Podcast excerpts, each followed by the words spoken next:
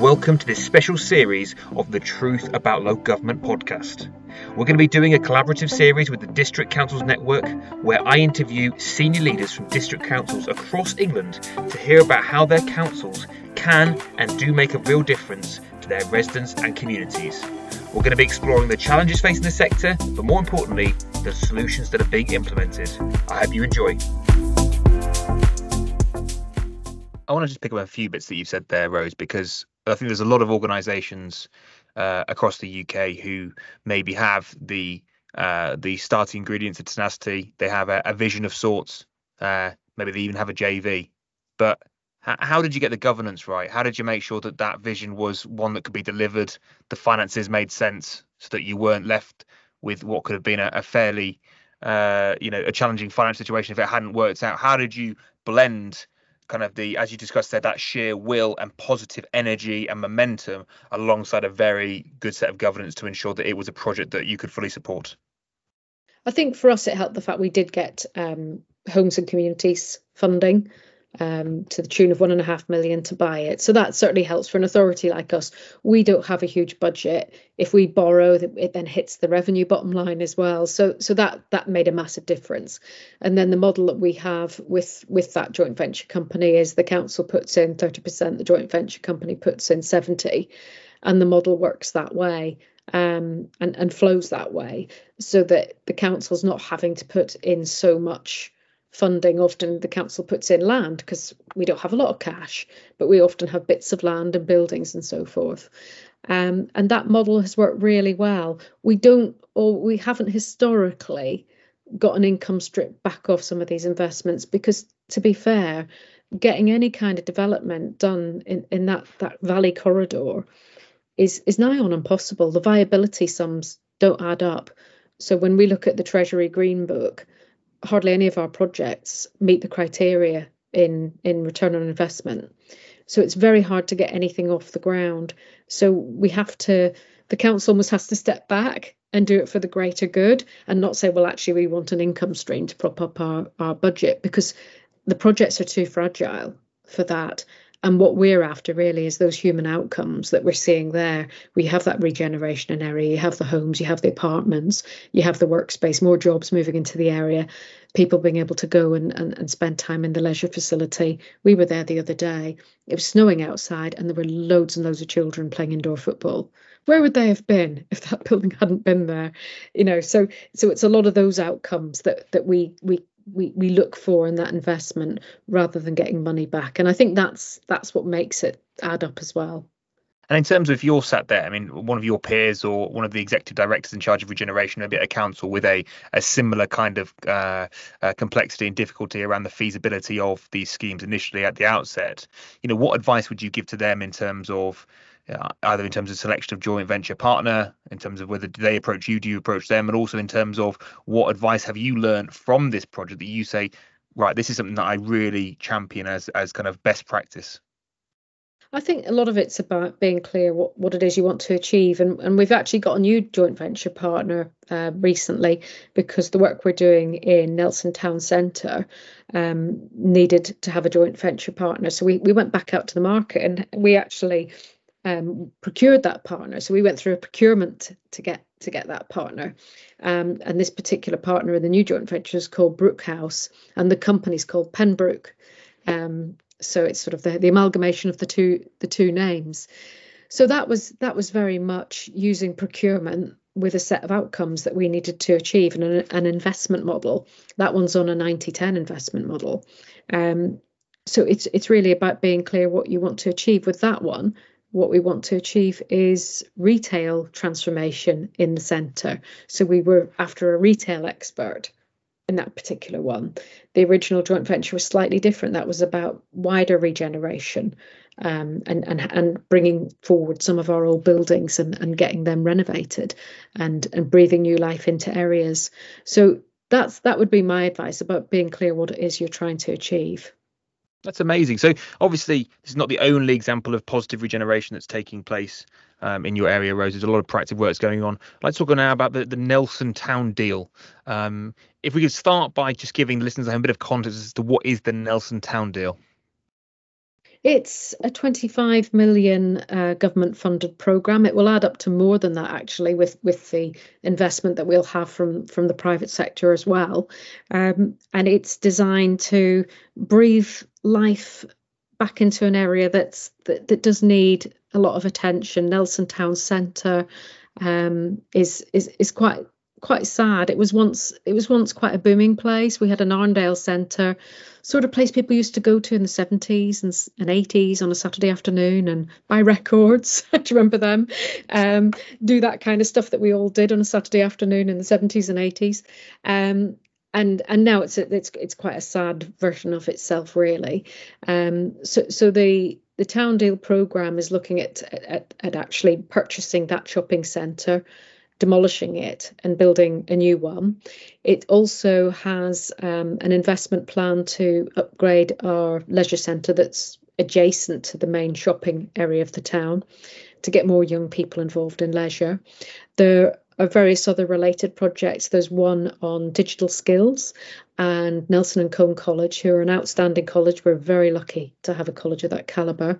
They're going to come into town with with a particular offer around digital skills that will be a satellite to their main campus, which is just on on the edge of the town.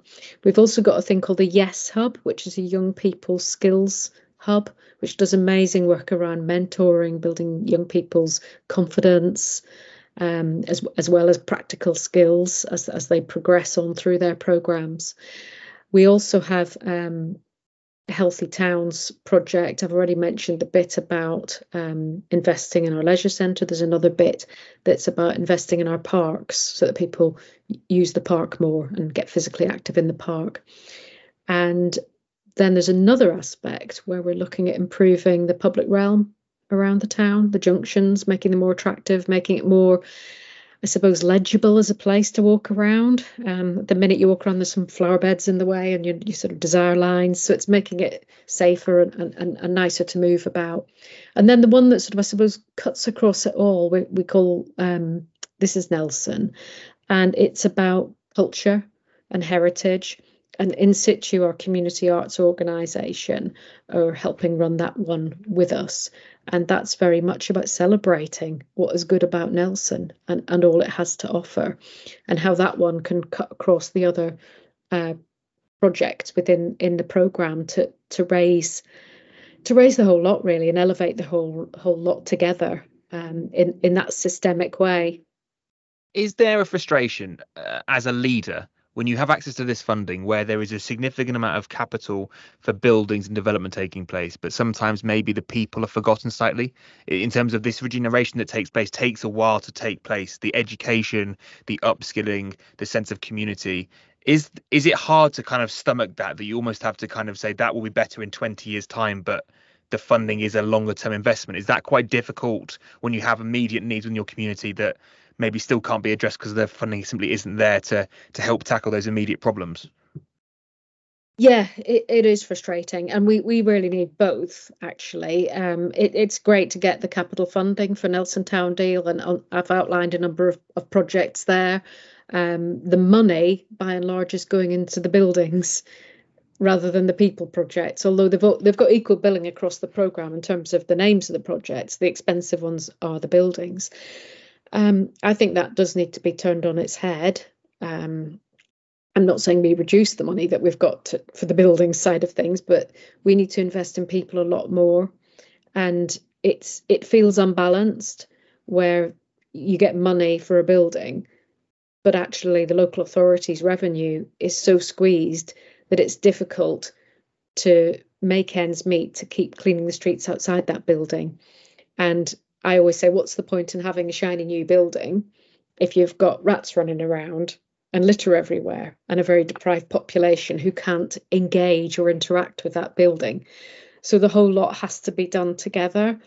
And that's why I've been really pleased that we've got the long term planning for towns funding because it's starting to look at some of those social issues as well in terms of people's people's lives, uh, antisocial behaviour, um, all those different aspects that are about people as opposed to um, just just the sort of the physical environment side of things.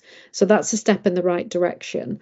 Although it's it's 20, 20 million over 10 years and i keep joking we've spent 100 of it already um, there are so many things where we, we do need to invest in the community um, this is i think i think it's fair to say a lot of parts of pendle and nelson Brierfield those sorts of areas this is the this is the true leveling up challenge areas like ours where 25 million isn't really going to touch the sides.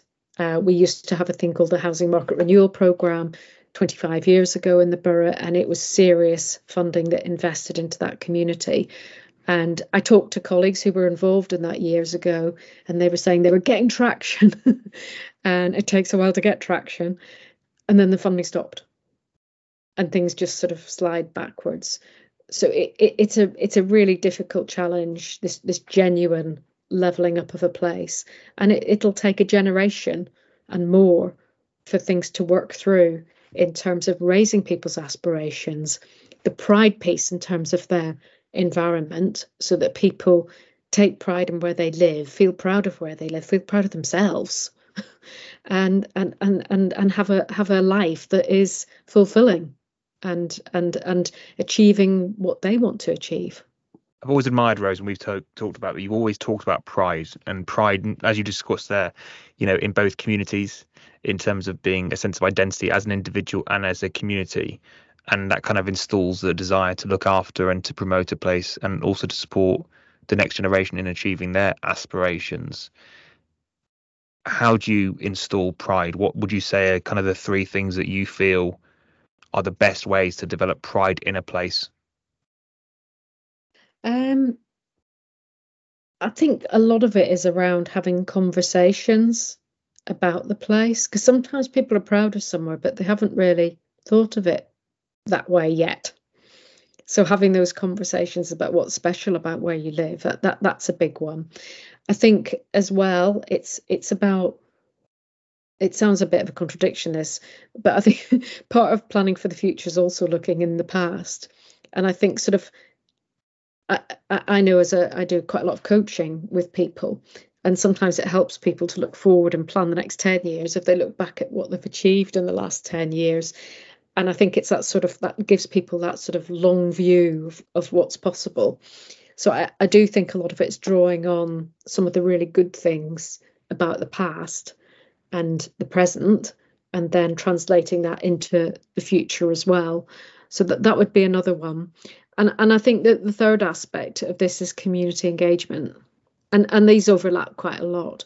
But i my feeling is we need a really big a big project on this a big task force i don't know if that's the right phrase but it feels like we need something really really big on this to work on all the different moving parts. But it needs to be underpinned by that grassroots community engagement and growing leaders in communities and maybe not the usual leaders the usual suspects but different types of leaders people who maybe haven't been thought of that way or or, or thought of themselves that way.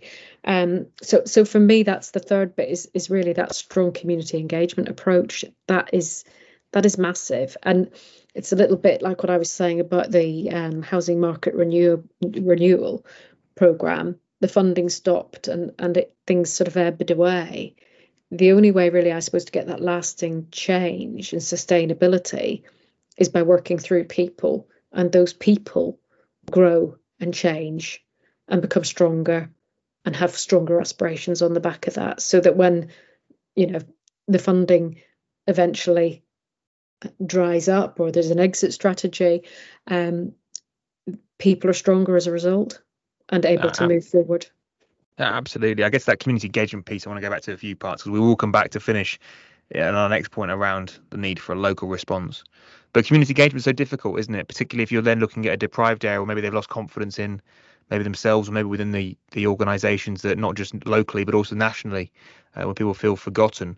Um, you know how as a leader and how in pendle are you engaging with your community what what advice would you give to those you know to those uh, district councils out there who maybe you know don't feel that their community engagement is where it needs to be how do you get the that that that line of communication to work I, I, I think a lot of it goes back to um, ABCD, asset based community development. Um, I think it was born in Chicago in Northwest University. Um, and it, it's kind of obvious when you think about it, but it's amazing how often we don't do it. Is actually building on assets, and the only way you can build on assets is knowing what's what's out there, what's there already in the community, and understanding what those strengths are in your, in your community, who the different groups are, who are the the movers, shakers, players, clubs, chit and chat, chit and chat, knit and chat groups, uh, reading groups, various other various other social groups and societies and and and social things that happen. And really from that understanding what there is there that can be built on. What you don't want is public sector coming in and trampling all over stuff setting up something new and shiny and then walking away again and guess what happens? The new and shiny collapses. So it's about building on what's there already. I think i think that's a really really important principle um, of, of any kind of community engagement and that's always been my approach before is actually let's see what's there and let's mm. work with who's there um, and, and really understand people and and landscape and, and and those those different those different players that are in your community I think one of the things that I'd love to see more from central government would be an engagement to uh, invest into a national uh, curriculum uh, investment into local government so that I think most children don't really have any understanding, and that leads into most adults don't understand what councils do, um, what their ambitions are, how they're funded, what their remit of responsibility is. And if they had that, you probably have more people putting their hand up and saying, I can help.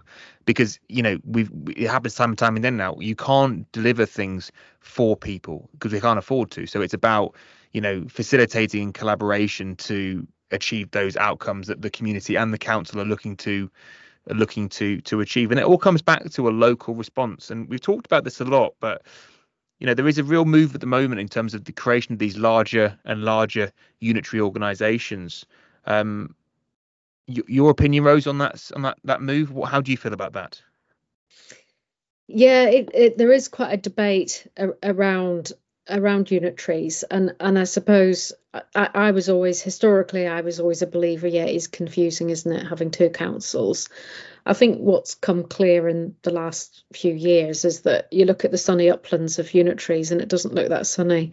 Um, you know, we, if you look at the front page of the local government rags, um, things are not great in that world either. I think I think the UK's got some real funding challenges at the minute. Generally, local government has. I think my view is that local government needs to focus on, I think, what it was born to do, and I think it's about place and it's it's about planning for the future of a place. I I think we need one layer of local government, but I actually think it needs to be super districts. I think it needs to be the district services, the universal services, as, as a lot of people call them. I think that's where the future is. And I, I think some of those upper tier services need to be removed out of the picture. So, social care, for example, I think needs to go in with health. I think local government's completely distracted because it's got these big, expensive services it provides to quite a small subsection of the community. And what's happening there is looking to the future, the curation of place, creating the conditions, creating the prevention is getting squeezed and squeezed and squeezed.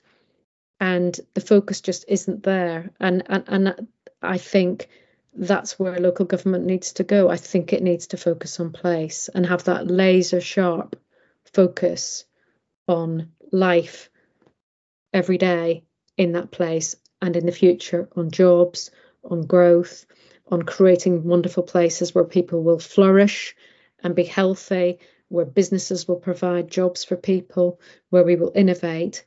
And I just don't see how the sector can do that at the minute when it's got the big service issues that are really dominating the conversation amongst the upper tiers and the unitaries. I agree. I was at the uh, Localis's event on has uh, public sector finance run out of steam, and uh, Ian Murray from CIPFA, his point essentially was exactly what you just said there. To have an identity in those upper tier authorities where you have responsibility for place shaping and for uh, health and people outcomes is an incompatible identity. Um, you know, when you look at the moment, if every pound that's spent in those upper tier or unitary authorities, 65 to 80p is spent on that social care um, cost base. I think distraction is a very polite way of putting the fact that it basically just absolutely uh, destroys the ability to place shape. And when today we've talked, for example, about the whole point of today's conversation and episode for the DCN is around how we address deprivation tackle deprivation through regeneration and a clear place shaping strategy it's a really missed opportunity because you know a lot of care not all of it this is a big generalization here but a lot of it, it tends to be reactive. And as you said there is on a small part of the community. And if you were starting from scratch if you were to t- take a blank piece of paper and look at where you put health outcomes you would not put them with local authorities. You put them with the healthcare service. It's far more uh, suited to that. And i don't think anybody would would disagree with that who does have responsibility for that because you know they're not necessarily doing anything wrong it's just the fact that to, to run those services is, is incompatible with our current funding model and again the victim of that apart from the communities that suffer who can't have the place shaping strategies is actually the place shaping strategy and investment itself because it is so important um, Rose, this has been an actually fantastic conversation to to have with you today about tackling deprivation through regeneration. So I just want to thank you first for your time, but also for your insight. I think that's been a really useful uh, and structured piece of advice for the DCN. And um, you know, if anybody else is is out there who has challenges with you know geography and feasibility on developments, I, I hope that uh, they can reach out to you as, as obviously vice chair of the DCN. Yeah, thank thanks for that, Matt. And and I think that's that's where we're at with the DCN. We're we're looking very much at how we work with district councils, and we all want to be faces, friendly faces, where they know who to go to. If there's something they they're wondering about, or they need help with something, the idea is that we will all be approachable and that they'll know us and people can come to us. So it's really helpful having this conversation today because it helps us get out there and for people to get to know us a lot better. So so thanks so much for that uh, opportunity, Matt. No, it's it's been fantastic, and I think just that on that point there that you said there, I I just want to kind of emphasise to listeners at home that the, the DCN and the district council population is the largest voice in the UK for local authorities uh, in terms of the the number that exists, and I think it's really important that central government listen to, um, you know, the the views and the opinions and the lived experience of the, the district councils because arguably they have the most important role within regeneration of this country, um, and that's how levelling it will be. You know, the, the success of that will be, you know, on not just on the uh, the areas where potentially it was a political move to invest into areas for for winning votes for the election, but actually for serious, you know, uh, multi generational outcomes of place shape strategies. So, um, Rose, thank you so much for your time. I really do appreciate it. Thank you. If you've enjoyed this episode, please do give it a like, give it a share, and tune back in later in the week and in the month for some more interesting episodes. Goodbye for now. Thank you for listening to this podcast episode brought to you by The Truth About Local Government and the District Council Network. Thank you to the DCN for their support, to our guest speakers that are coming on, and to you, the listener at home. Thank you for your ongoing support. If you've enjoyed the episode and the series, please like, share, and give that support we need to keep giving free content to the community and to local authorities across the UK.